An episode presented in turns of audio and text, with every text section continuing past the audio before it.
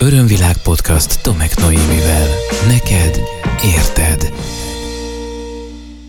Nagyon sok szeretettel köszöntelek. Az Örömvilág podcast csatorna 59. epizódját hallgatod.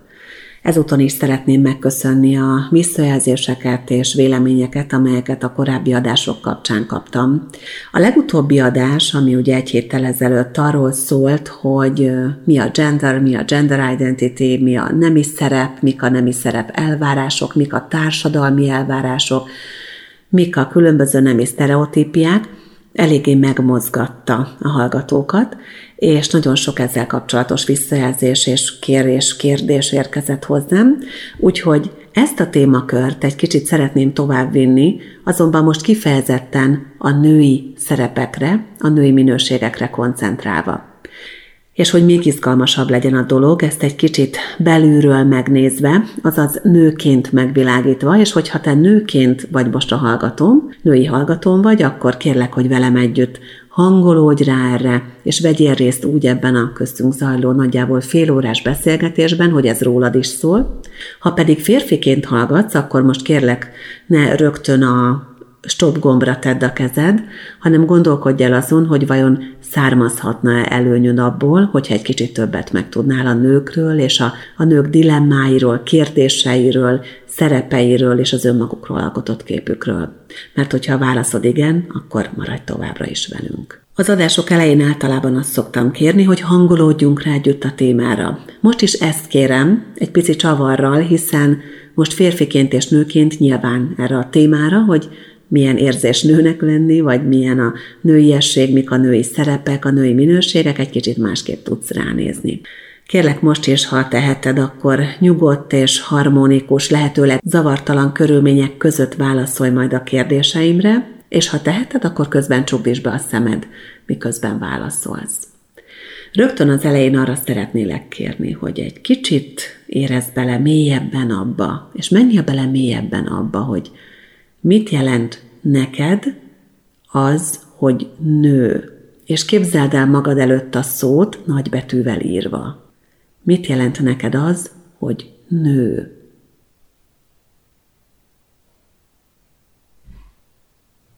Mi az, amit te női minőségekhez sorolsz? Tehát azt mondod, hogy ez és az és amaz kifejezetten nőkre jellemző, kifejezetten női minőség.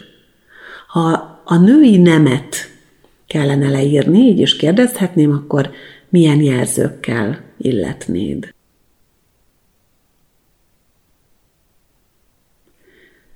Nőként kérlek gondolkodj el azon, hogy mi a legerősebb női minőséged és szereped. Tehát mi az, amit te nőként a saját életedben képviselsz. Férfiként pedig kérlek azon gondolkozzál el, hogy milyen elvárásod van a veled kapcsolódó nőktől, vagy nőkkel szemben.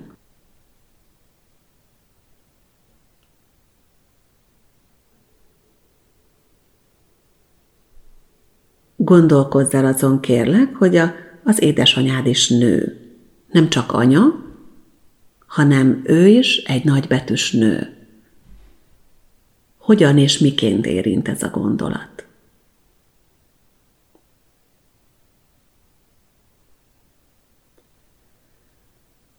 A nézőpontot szerint milyennek kell lenni egy nőnek? Mitől nő egy nő? Megint csak nagybetűvel.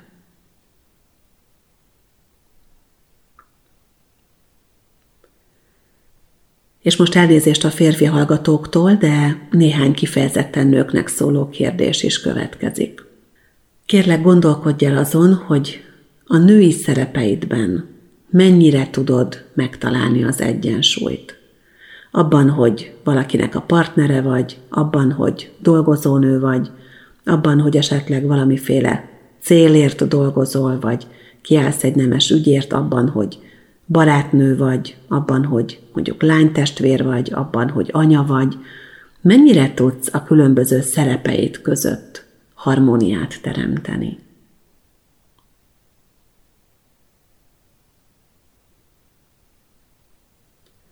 És van-e olyan szereped, ami egyik a másik kárára tud csak működni? És van-e olyan szereped nőként, amikor valamely szereped a másik kárára tud csak igazán jól működni. Tehát el kell nyomni az egyiket ahhoz, hogy a másik jól működhessen.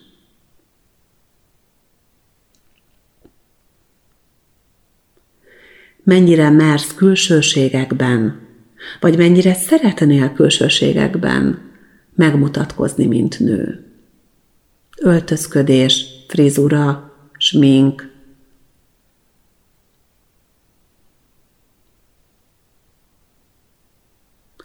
Van-e esetleg olyan érzésed, hogy neked el kell rejteni a nőiességedet?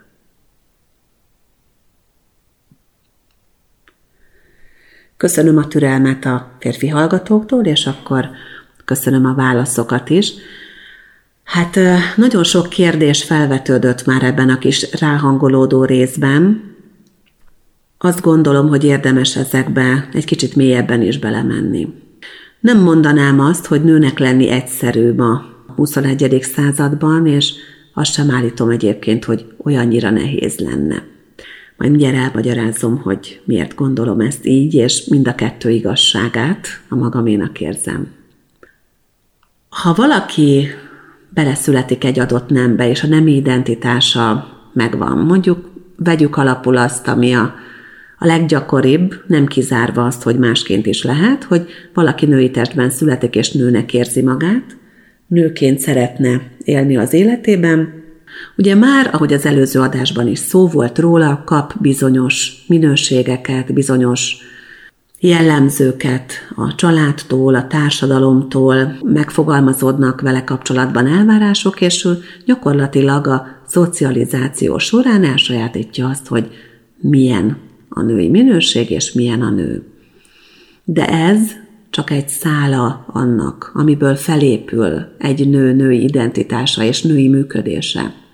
Mert ott vannak még azok a szálak, amelyek láthatatlanul fonják körbe valakinek az életét, mert például a múltból jönnek, nem csak a saját múltjából, hanem a genetikai múltból jönnek. És az, hogy valakinek az ősei, a női ősei, hogyan tudták megélni a saját női mi voltjukat, a női nemükben való létezésüket. Az nagyban befolyásolja azt, hogy most valaki a 21. században milyen nőnek tudja érezni magát, és mi az, amit meg tud engedni magának a nőiességének a megélésében.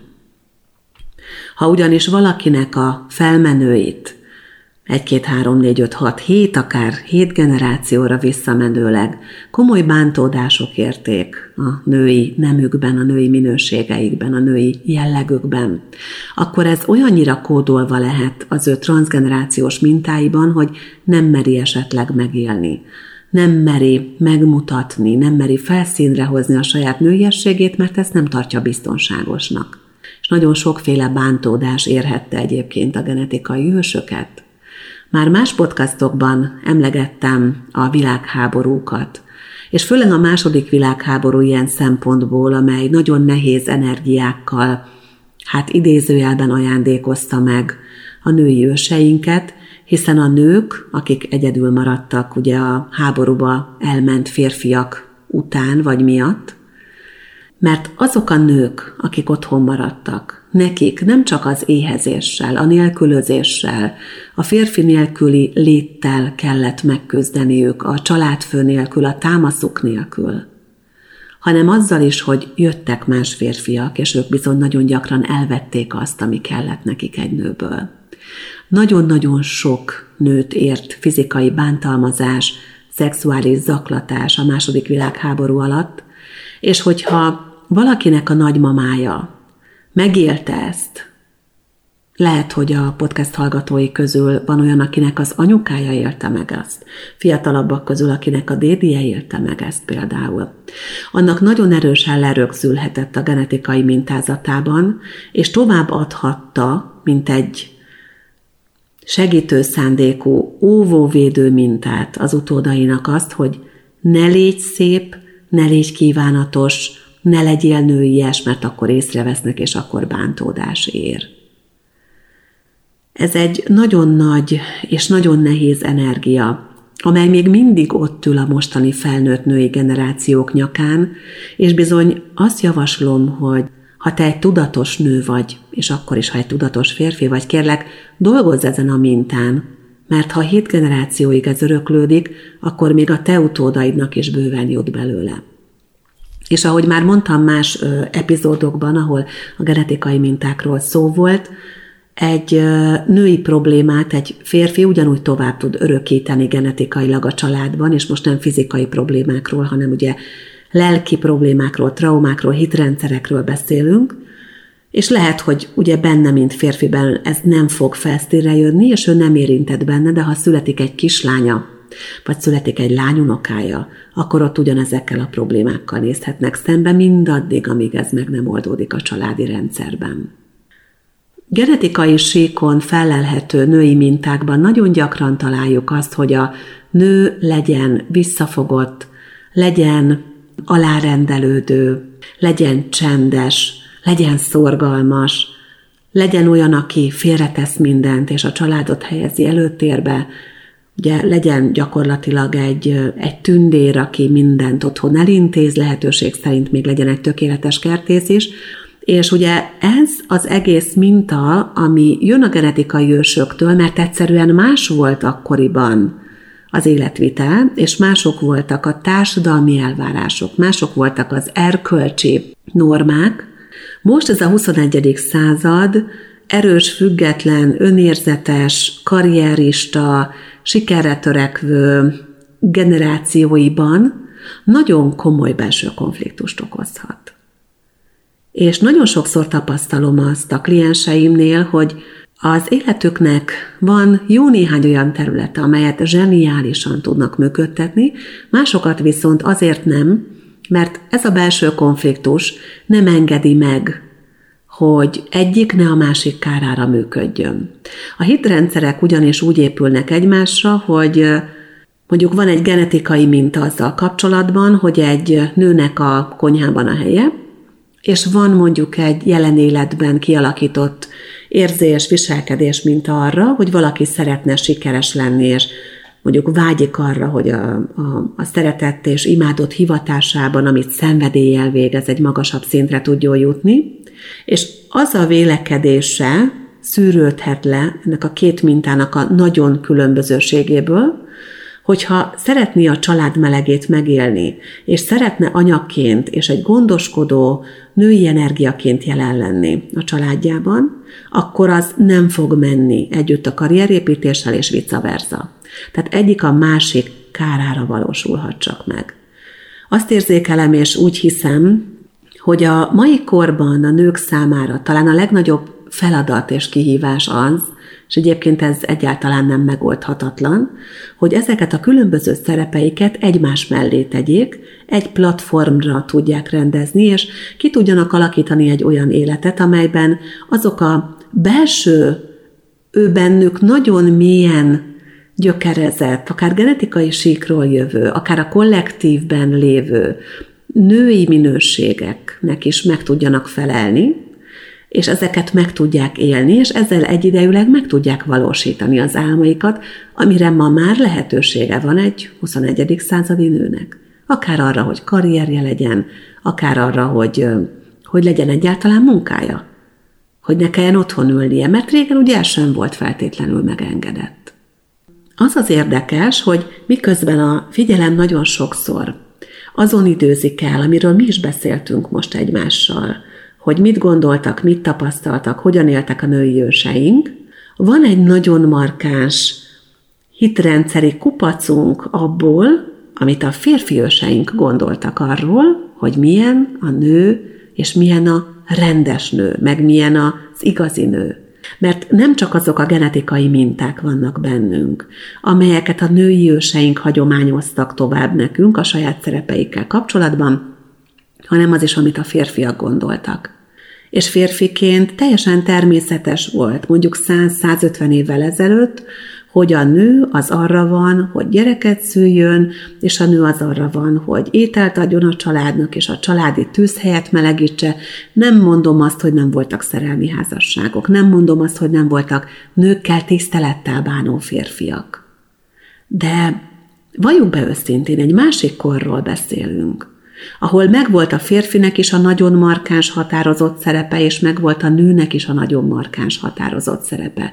És ezek a szerepek mára egymásba átfonódnak, átfolynak.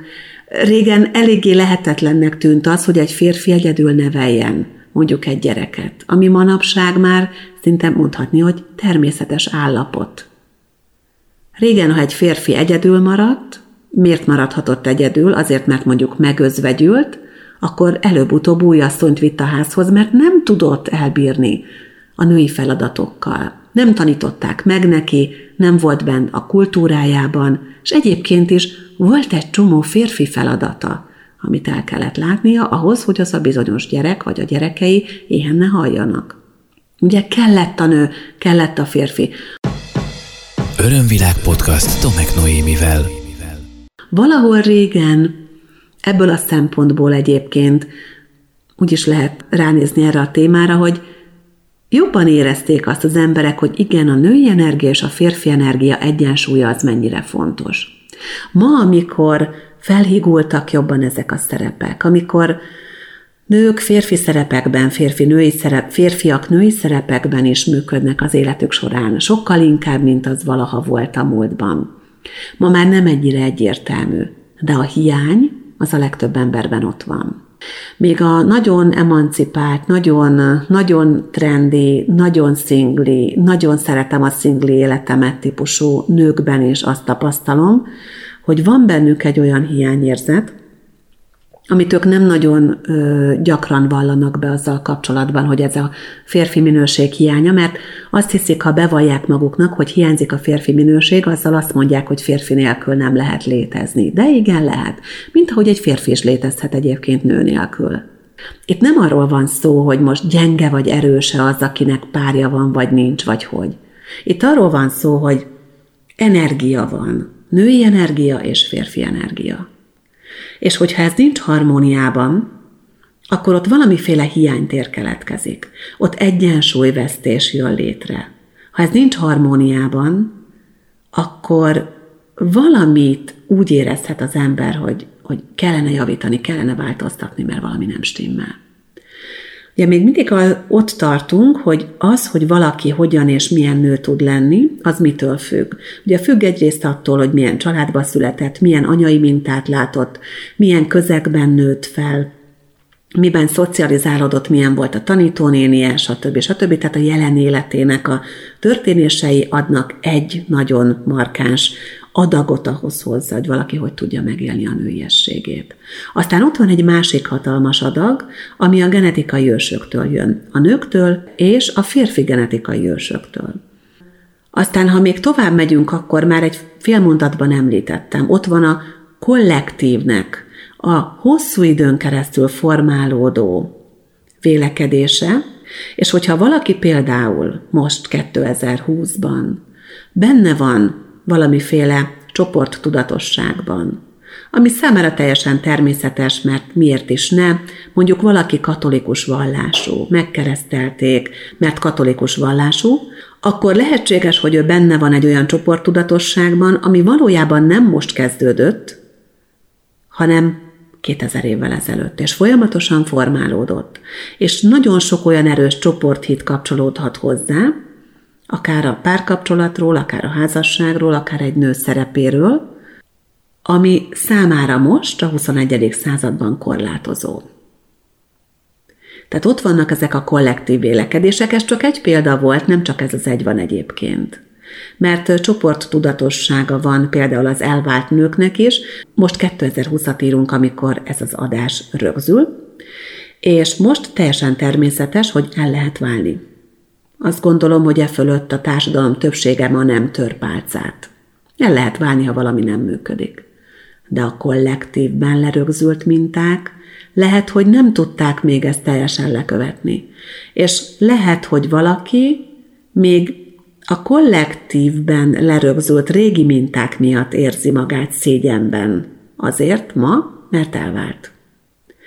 Pedig ő neki nem ez a hitrendszere. Érted azt, hogy nem csak attól függ a te érzésed önmagaddal, a szerepeiddel, a, akár a nőiességeddel, a viselkedéseddel, vagy a nőkről alkotott véleményeddel kapcsolatban, hogy te ki vagy ma, vagy kivé váltál a megszületésettől fogva mostanáig, hanem még nagyon sok tényező ebben ott van. Ezért mondom mindig azt, hogy az önismeret egy nagyon-nagyon fontos része az életünknek, mert ha az önismereti úton járunk, akkor fogunk rájönni arra, hogy mi az én véleményem valóban, és mi az, amit felszettem magamra a kollektívből, mi az, amit kaptam a családomtól, és le tudjuk tisztítani ezeket a mintákat, és amikor már pontosan tudom, hogy én mit szeretnék, akkor azt szerint tudom az életemet igazgatni, koordinálni és terelgetni. Egészen addig, amíg nem tudom, hogy ebben a nagy kupacban mi az, ami valójában hozzám tartozik, és nem csak hozzám ragadt, vagy nekem oda hanem ami tényleg az enyém, addig lehet, hogy nem jutok dőlőre bizonyos elakadásaimban és problémáimban. És még van egy olyan szál, amin keresztül bizony csatornázódhatnak be a különböző vélekedések arról, hogy valaki nőként hogy érzi magát. Ez az előző vagy más inkarnációkban szerzett lélektapasztalatoknak a szintje.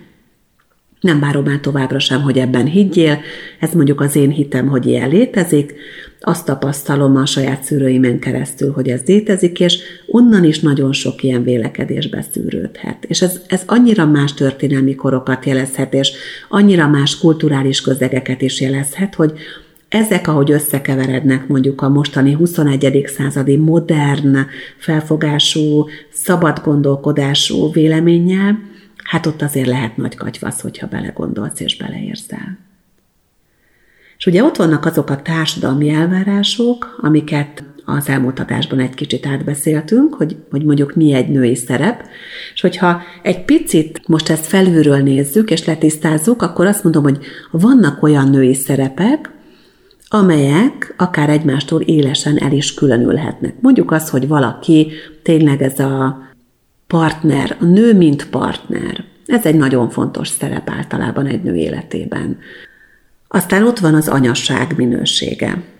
Aztán ott van a nő, aki sikeres, aki építi a karrierjét, aki megvalósítja önmagát, aki önérdekérvényesítő, aki lépked előre a, a ranglétrán, és lesz valaki.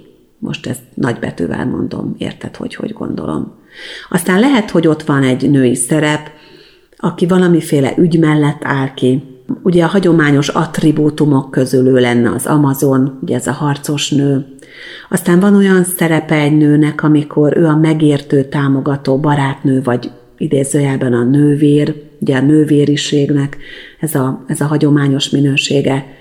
És ezeket idézőjelben kell egy nőnek önmagán belül koordinálnia, azzal együtt, hogy abban is meg kell találni a harmóniát, hogyha szeretné a saját harmóniáját megélni, hogy neki van egy férfi és egy női része, egy anyai és egy apai ágról hozott része. Ugye ez egy másik adás témája volt, ebbe most nem is mennék bele annyira mélyen.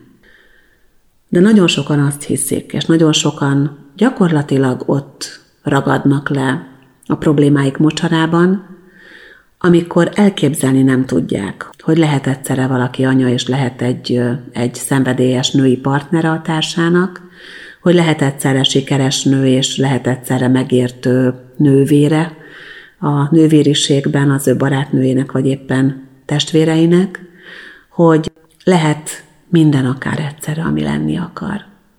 De azt hiszik a nők nagyon gyakran, sok ilyennel találkoztam már az egyéni konzultációs folyamatokban. Csak akkor lehet az egyik, hogyha lemondanak valami másikról. És egyéni szinten mindig ezt érdemes megnézni, hogy milyen hitrendszerek, milyen vélekedések vannak a mögött, hogy valaki nem tudja elképzelni, hogy ő lehet anya is, és lehet egy sikeres dolgozó nő, aki szenvedélyes párja, szeretője a partnerének, aki kiállhat akár számára fontos társadalmi vagy civil ügyek mellett, és még megértő barát is lehet. Miért ne lehetne ez minden egyben, úgyhogy még magára is van ideje? Ugye ehhez fontos azt feltérképezni és megnézni egyéni szinten, hogy honnan jönnek a minták, milyen konkrét minták vannak, és ezeket fel kell oldani. Lehetséges az, hogy egy nő nem tudja, hogy hogyan legyen mondjuk sikeres nő, mert nem volt arra minta az ő életében, nem tapasztalta meg a családjában, mert az anyukája mondjuk háztartásbeli volt, és ő tényleg abban volt boldog, hogy nevelte a gyerekeit, és ez volt számára természetes, vagy ez volt az ő szabad akaratú választása. Lehet, hogy valaki azt nem tudja, hogy hogyan váljon például anyává.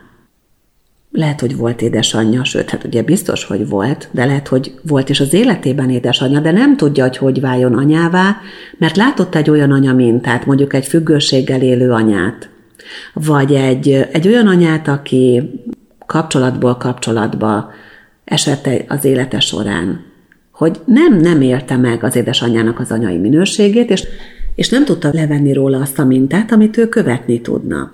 Ilyenkor fontos az, hogy találjunk olyanokat, akikben ezeket a minőségeket már meg tudjuk látni.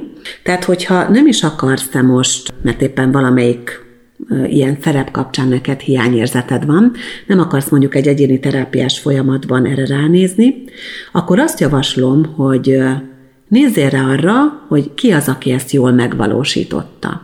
És keres rá példákat.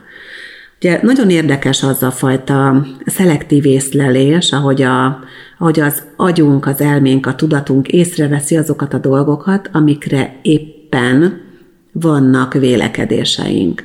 Ha behoznád önmagadnak most a saját teredbe azt a gondolatot, hogy létezik az, hogy valaki egyszerre anya és egy dögös nő, és sikeres, és, és egy, egy, egy nagyon kedves barát is, de eddig nem láttál még ilyet, ha most behozod ezt a gondolatot, és elkezdesz eljátszani ezzel a gondolattal, akkor az a meglepő fordulat fog előállni az életedben, hogy észreveszed, hogy ilyen nők eddig is voltak körülötted.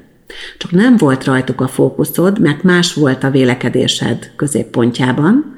Ugye máshova tetted a figyelmedet, pont arra, hogy hogy különülnek el ezek a szerepek, és hogyha te megváltoztatod a valóságodat, és eleve az első lépésben behozod a valóságodba annak a lehetőségét, hogy ilyen létezik, akkor az elmédet megnyitod arra, hogy észre tudja venni, és észre is fogja venni. És ha látsz ilyen példákat, akkor sokkal könnyedebben fogod tudni elfogadni azt a gondolatot, hogy ez akár neked is sikerülhet, és ha már van arra gondolatod, hogy neked is sikerülhet, akkor sikerülni is fog. Nyilván akkor, hogyha szeretnéd, mert azért azt szeretném leszögezni, hogy nem kell mindenkinek mindenfélének lenni, és nem kell mindent egyszerre szuperül csinálni. Az teljesen természetes, hogyha a svéd asztalról mi azt rakjuk a tányérunkra, amit mi szeretnénk. Lehet, hogy van rajta mondjuk 5-6-8 féle étel, abból lehet, hogy én négyet választok, és lehet, hogy abból a négyből is az egyikből sokkal többet, mint a másik háromból, mert én azt szeretem igazán. És aztán lehet, hogy egy másik étkezés során máshogy rakom össze az arányokat. Szóval ezzel csak azt akartam mondani, hogy nem kell beleragadnunk egyes szerepekbe csak azért, mert van egy életszakaszunk, amikor arra koncentrálunk. Teljesen természetes az, hogy amikor megszületik a gyermekünk, akkor ráfigyelünk, akkor majdnem száz százalékban anyák vagyunk.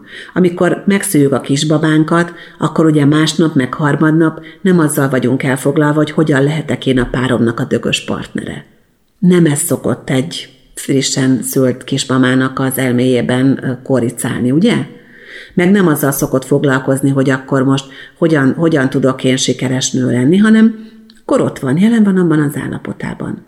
Aztán, amikor ott van az, hogy előléptetik a munkahelyén, és kap egy nagyszerű lehetőséget, vagy éppen egy, egy tanulási folyamatban van, akkor abba teszi bele a figyelmét jobban, és akkor mondjuk kevésbé áll ki nemes ügyek mellett, akkor kevésbé az van a fókuszban, hogy ő akkor mennyire tud édesanyja lenni, nyilván foglalkozik a gyerekeivel, tehát most félre ne érts, de az arányok azok folyamatosan tudnak változni.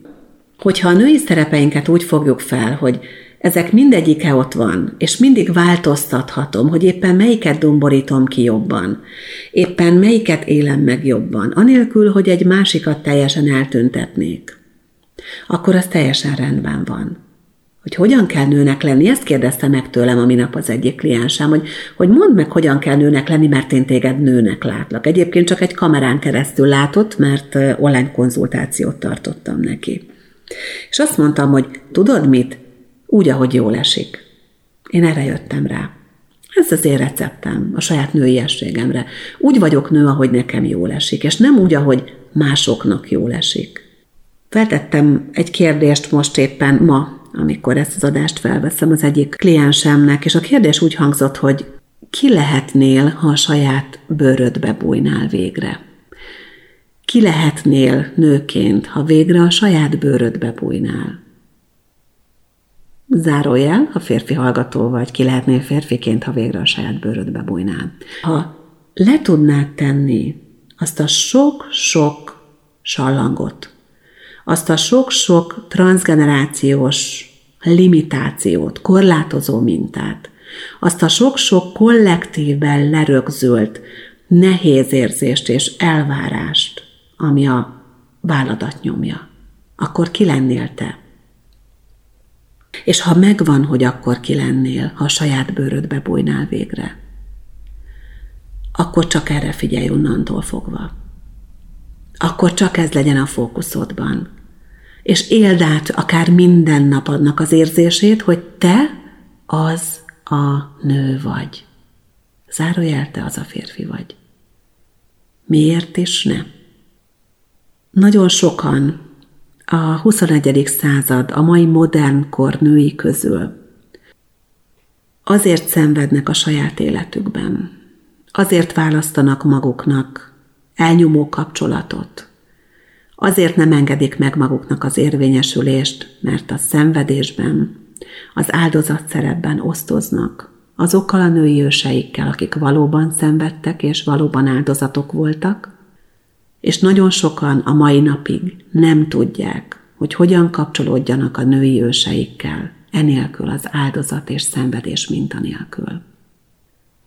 Azt gondolom, hogy minden nőnek, tényleg minden nőnek kívánom, hogy adassék meg akár egy olyan egyéni folyamat, akár egy olyan csoportos folyamat, akár egy olyan pillanat, egy olyan világos rálátás és felismerés az életében, amikor megtanulja, hogy a női ősökkel, a család női energiájával szenvedés és áldozat minta nélkül is lehet kapcsolódni. Lehet kapcsolódni a barátnő, a nővér, az Amazon, a sikereit megélő nő, a szenvedélyes nő vagy az anya mintán keresztül is, úgy, ahogy ezt ő választja magának, lehet kapcsolódni a szeretetteljes, kedves, pozitív női minőségeken keresztül, és egyáltalán nem muszáj továbbvinni, és egyáltalán nem muszáj tovább örökíteni ezt a fájdalmat. Mindegyikünk családjában vannak nők a felmenők között, akik nagyon mély fájdalmakat éltek meg. Nekünk nem az a dolgunk, hogy velük együtt vezekeljünk, hogy az ő fájdalmukban osztozzunk. Tudjuk őket tisztelni. Tudunk nekik hálásak lenni az előttünk kitaposott útért, anélkül is, hogy átvesztük a fájdalmaikat, megfordíthatjuk a női sorsot a családunkon belül, és lehetünk azok a nők, akik szeretnénk lenni akkor, ha végre a saját bőrünkbe bújnánk. Köszönöm neked, hogy velem tartottál ma is, köszönöm, hogy meghallgattad az Örömvilág Podcast 59. epizódját. Ha van kedved, akkor kicsit kalandozz el a többi rész felé is, és bármelyikkel kapcsolatban van felismerésed, véleményed, azt írd meg nekem. Örömmel és szeretettel várom, sőt szívesen közzéteszem különböző online felületeimen is. Ajánlom figyelmetbe Facebook oldalaimat, Tomek Noémi hivatalos oldalamat, vagy az Örömvilág podcast csatorna Facebook oldalát. Ajánlom figyelmetbe honlapomat, a www.örömvilág.hu, ahol nagyon sok tartalmat találsz. Szeretném felhívni a figyelmedet aktuális programjaimra, amelyeket megtalálsz az örömvilág.hu-n, és még egy másik honlapot is ajánlok neked, egy saját fejlesztésű segítő eszközt, amelyet Márfi Gabriela festőművész barátnőmmel együtt készítettünk, ez 64 kártya, és a hozzátartozó kis füzet, ez egy csodálatos napi segítő eszköz, amely 64 festmény és 64 mantrám alapján készült. Ha van kedved, akkor tehát kattints a napisegítő.hu-ra, és továbbra is várom a témajavaslatokat a podcastkukacörönvilág.hu-n. A szolgálati közleményekből ennyi. Én köszönöm, hogy itt voltál velem ma is. Úgy érzem, megint jót beszélgettünk. Ez volt az Örömvilág podcast Tomek Noémivel. Hétről hétre új témák, érdekes nézőpontok a tudatosság útján járóknak. www.örömvilág.hu Témát ajánlanál? podcastkukac örömvilág.hu